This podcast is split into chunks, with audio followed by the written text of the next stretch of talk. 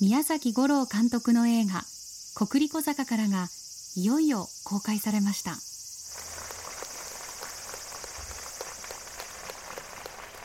皆さんこんにちは、えー、本日はスタジオジブリ最新作映画「国立小坂」からの、えー、公開初日舞台挨拶にお越しくださいましてありがとうございます、えー、本日司会進行を務めさせていただくことになりました。江南学園の高校2年生、えー、下宿や国立構想を切り盛りする。真面目で気の利くしっかり者。えー、毎朝海に向かって旗を上げる少女松崎海役を演じました長澤まさみです。どうぞよろしくお願いいたします。今日は、えー、スタジオジブリの、えー、鈴木プロデューサーから任命されまして、えー、ありがとうございます。この大役を務めさせていただくことになりました、えー何かとちょっとこう粗相があったら、えー、本当に出演者の方々には申し訳ないなと思ってるんですが精一杯、えー、司会進行を務めさせていただきたいと思いますのでよろしくお願いいたします。それでは私と一緒に国立小坂からの声を担当したキャストの皆さんに登場していただきたいと思います。それではお一人ずつご挨拶いただきたいと思います。江南学園の高校3年生生徒会長で学年一の秀才旬の親友カルチェラタンの男子とも気安く付き合い先生や女子からの信頼も厚い旬が海に思いを寄せていることも知っていて一肌脱ぐ水沼四郎役風間俊介さんお願いいたします。えー、水沼四郎役をやらせていただきました風間俊介でございます、えー、本当に 皆さんの見終わっ、え見ていただいた皆さんの顔を見ててすごくなんかこうやっぱり作品があったかいせいかすごく今この空間も温かい空気が溢れていてやっぱり今この作品がいろんな世の中の人の心を温かくしてくれるんじゃないかなと、えー、僕自身は、えー、思ってます、えー、僕は今日、えー、ジブリファンとしてですね「えー、もののけ姫」のさんと,、えーと千尋がいるということでですねすごくテンションが上がってます。えー、本当に、えー、演者として今立ってるべきだと思うんですけど本当にジブリ作品に関われたことを幸せに思っています。本当にこの作品が多くの方に見ていただいて多くの方の心に残ることを、えー、心から願ってます。ありがとうございました。続きまして国立構想の下宿人の一人江南学園の卒業生で研修医。当直の仕事が忙しくいつも寝不足。姉御肌で海にとっては頼りになる存在。北斗幹役石田百合子さんです。よろしくお願いします。皆さんこんにちは石田百合子です、えー、私の役はいつも寝不足だったんだなんて今初めて知りました。えっとなかなかあの実写では求められないその豪快にとかあのすごく頭が良くて、えー、なんでしょう、えー、の若い女 若い女の子たちのこう違うごめんなさい言葉を間違えました。あの、えー、海ちゃんの えー、先輩にあたるんですけれどもそういった立場っていうのは本当に実写ではなかなかないのであの今回とても楽しんでやらせていただきました。大好きなジブリの作品に呼んでいただけただけで私は幸せだと思っています、はい。えー、どうもありがとうございました。ありがとうございました。続きまして国立構想の下宿人のまた一人です。美術大学の貧乏学生。朝日の指す海の絵を描くため眺めのいい国立構想に下宿している。美人なのに痩せの大食いで身なりには無頓着な広小路幸子役柊留美さんです。よろしくお願いします。広小路幸子役をやらせていただきました柊留美です、えー、今回初めて自分がやるキャラクターの絵コンテを見た時にあまりにこの普段の自分とギャップがありすぎて全然あのできるかどうかすごく不安だったのですが不安で不安ですごく悩んで監督のところに行ったらもう考えないでやってくださいって言われて まあ、あのそのギャップを楽しんでやろうかなと思って楽しんでやりました。いかがでしたでしょうか、えっと、あすいません。ありがとうございます。ありがとうございました。続きまして海と旬の父の親友船乗りで旬の出世をめぐる出来事を詳しく知っている小野寺義雄役内藤隆さんです。よろしくお願いします。こんにちは内藤ですあの俺56歳なんですよ。なので えー、38年前が、えーまあ、高校18歳の頃ですけどもね、はい、えー、大阪のあの高校、まあ、高校出てすぐなんですけども東京来まして予備校あの代々木ゼミナールに入ったんですね。で同い年の18歳の綺麗な女の子がいて絶対東京来たからにはねナンパせなあかんと思って頑張ったんですよ。横浜の女の子だったのそれが。でなんとかうまくお茶飲みませんか、はい、茶茶飲めへんか？みたいなこと言うて、まあ、なんとか口説いたんですよその人が今の奥さんですね。えー、はい、素敵すぎますそのエピソード。思わぬ、えー、ものすごい長い話になりそうな気がしてたのに。こんないいいい話。いい話やねこれ。めちゃくちゃいい話です。ありがとうございました。続きまして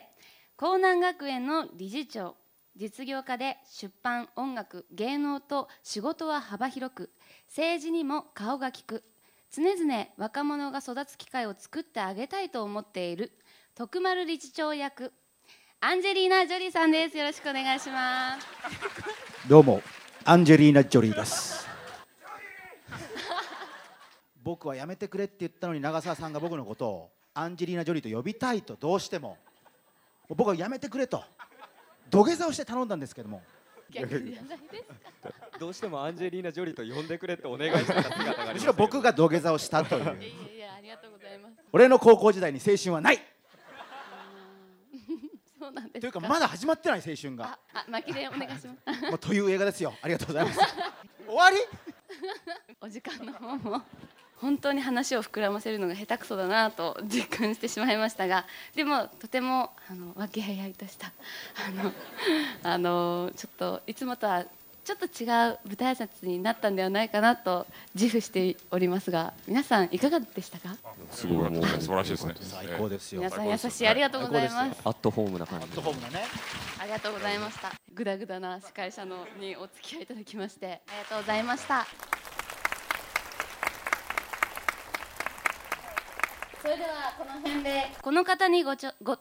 ご登場いただきたいと思います。ゲド戦記以来5年ぶり2作目の演出を手掛けた宮崎五郎監督です。監督ご挨拶お願いいたします、えー、国立小坂からの監督を務めさせていただきました宮崎五郎です。なんか一人って心細いです、ね、そうですよね。すみません。私が頼りにならなくて監督 えー、でもあの、えーと、大丈夫大丈夫ですか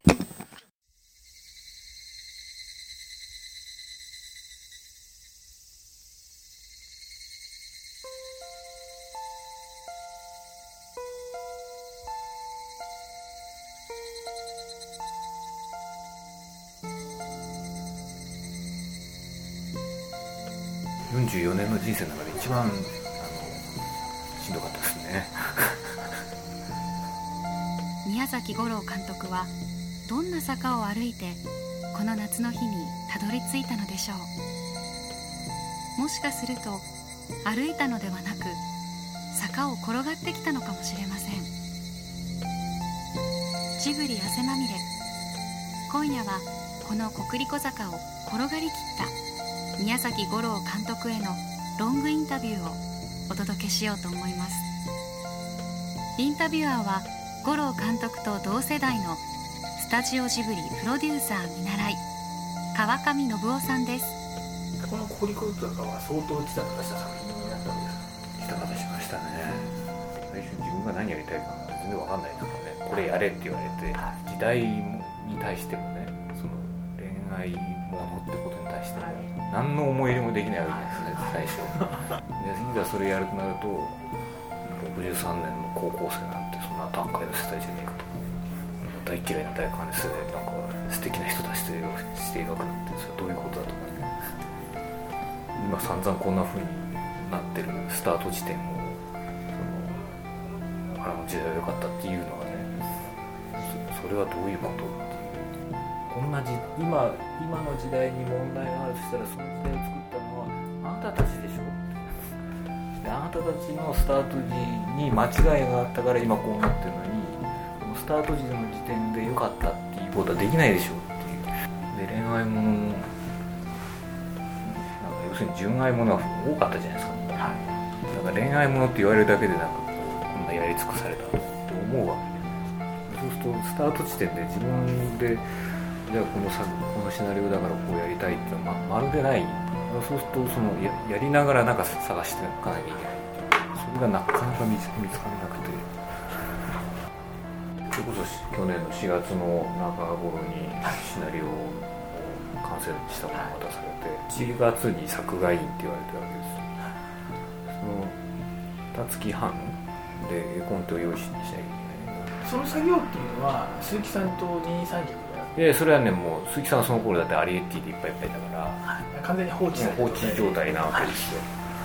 アリエッティがもうすごい明るい作品として出来上がっていくからその反動でもっと暗くなってさらにより一層暗くなって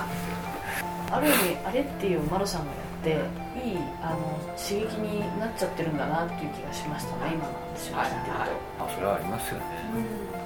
やっぱ彼はアニメーターじゃないですか。なるべくしてなったっていうところがあると思う。んですよスタジオの中にもそういう気分あったし、マラゴやるんだったら手伝わないっていうねでも自分にはそういうバックボーンないからだからもっと違うところで勝負せないでも意識した時はそのダークネスな世界にいたからこう意識することでますますそこにハマっていくっていう感じではあったですよ、で昨日もちょっとどんなだったっけと思って見たらもうこんな暗い女の子だったのかっていうぐらい海ちゃん暗いわけですよ、旗あげて海見るっていう。ねもう死んだお父さんが思ってるとしか思えない顔で見てるわけでまあそうですね。だいぶ暗い女の子ですよね。そこだけ。そうそうそう。だからどんどんどんどん暗くなってって自分でも耐えられないと思うぐらい暗くなっちゃうんですその辺りでこう鈴木さんやっと一段落つくわけじゃないですか。あれっていうのがあって見てこれあかんってことになるわけ。です坂の向こうには何が見えたのでしょう？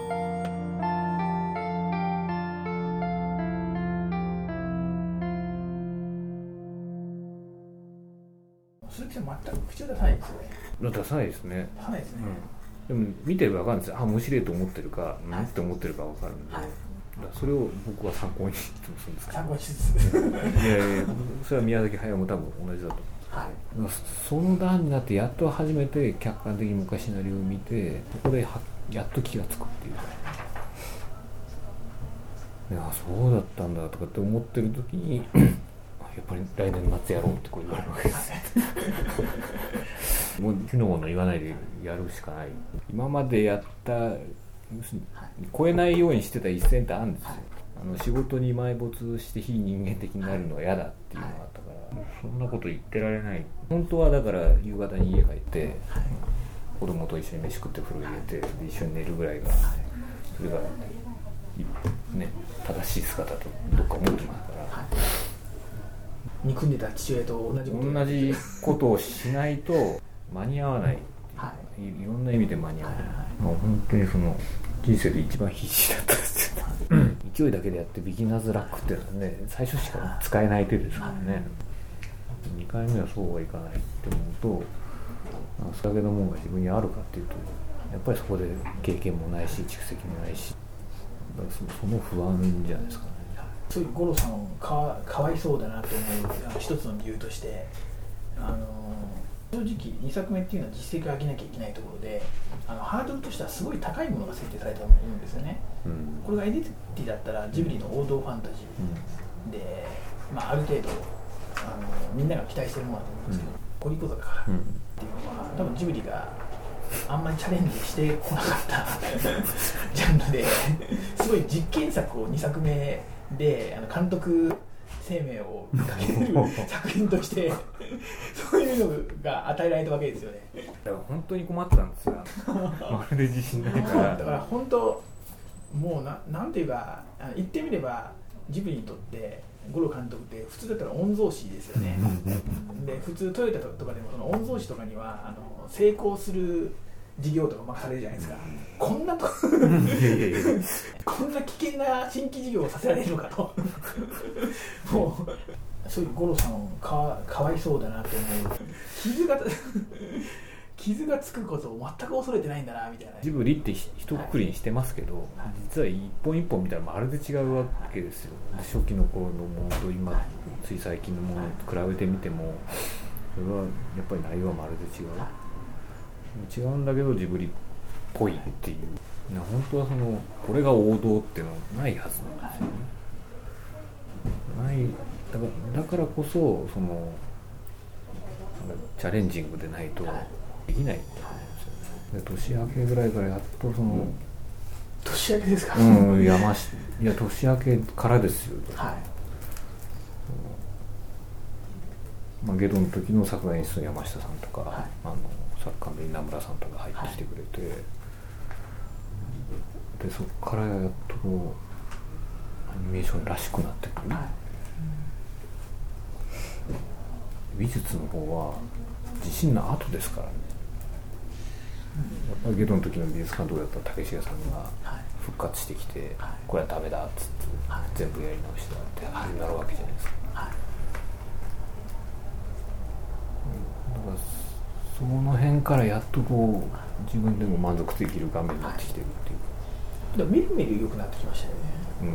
そうなんですよ。みるみる良くなってみる。みる良くなってきましたね。もう本当びっくりしたんですけど。もしそあの時にこ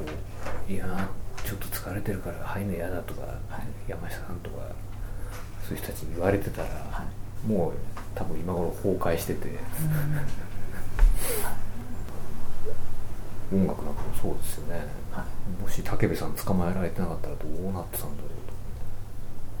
と。そうですね。音楽は今回本当すごく重要な役割を、だし最後のダメ押しがもう長澤まさみ選手じゃないですか、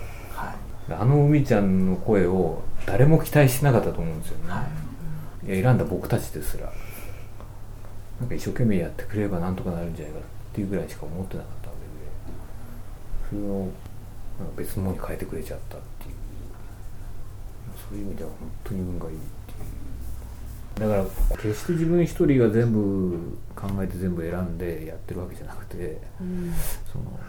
いろんなことにこう影影響されたりとか巻き込まれる中でなんか自分がそうなっていくっていうか。うん。うん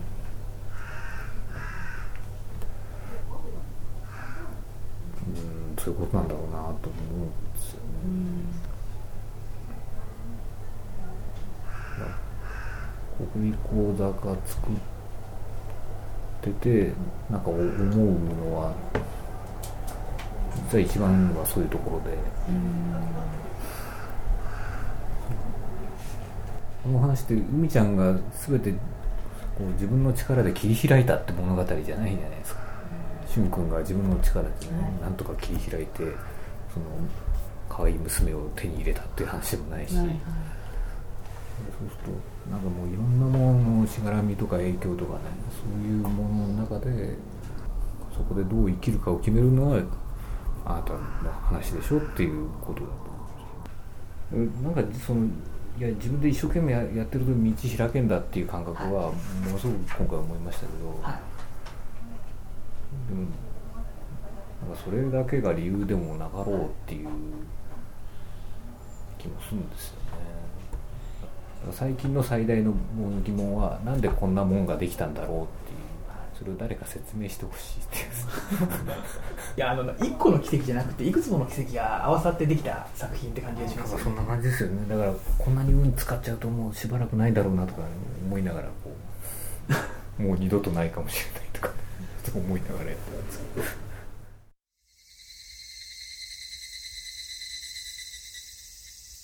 鈴木さんはかつてこんなことを言いました。映画作りはみんなで坂を転がっていくことだ。と。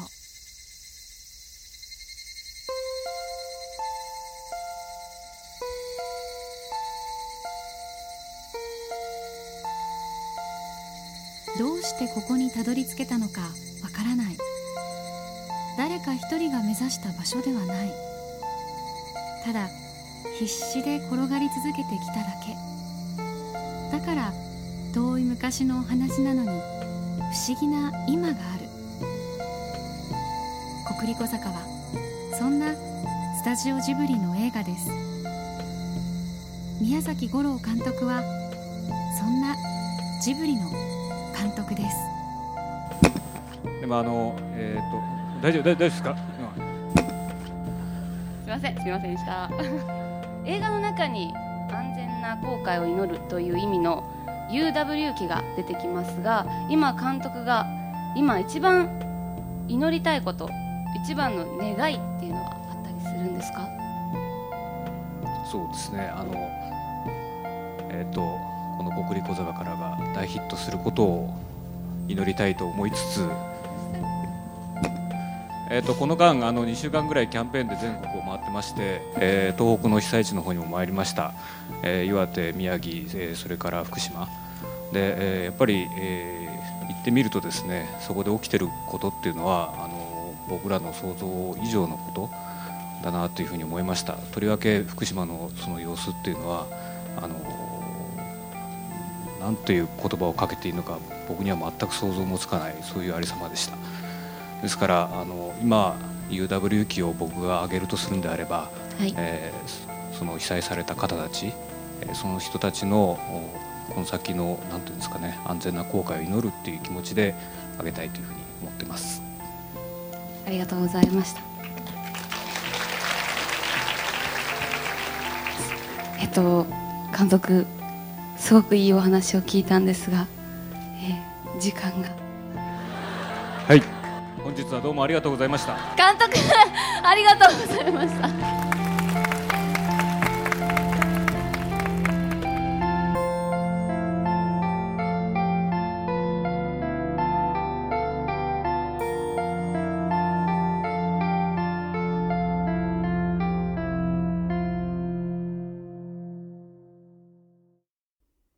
鈴木敏夫のジブリ汗まみれこの番組はウォルト・ディズニー・スタジオ・ジャパン。JAL 町のホットステーション。ローソン。アサヒ飲料。日清製粉グループ。MS&AD 三井住友海上。リクシル。リクシル住宅研究所アイフルホーム。au の提供でお送りしました。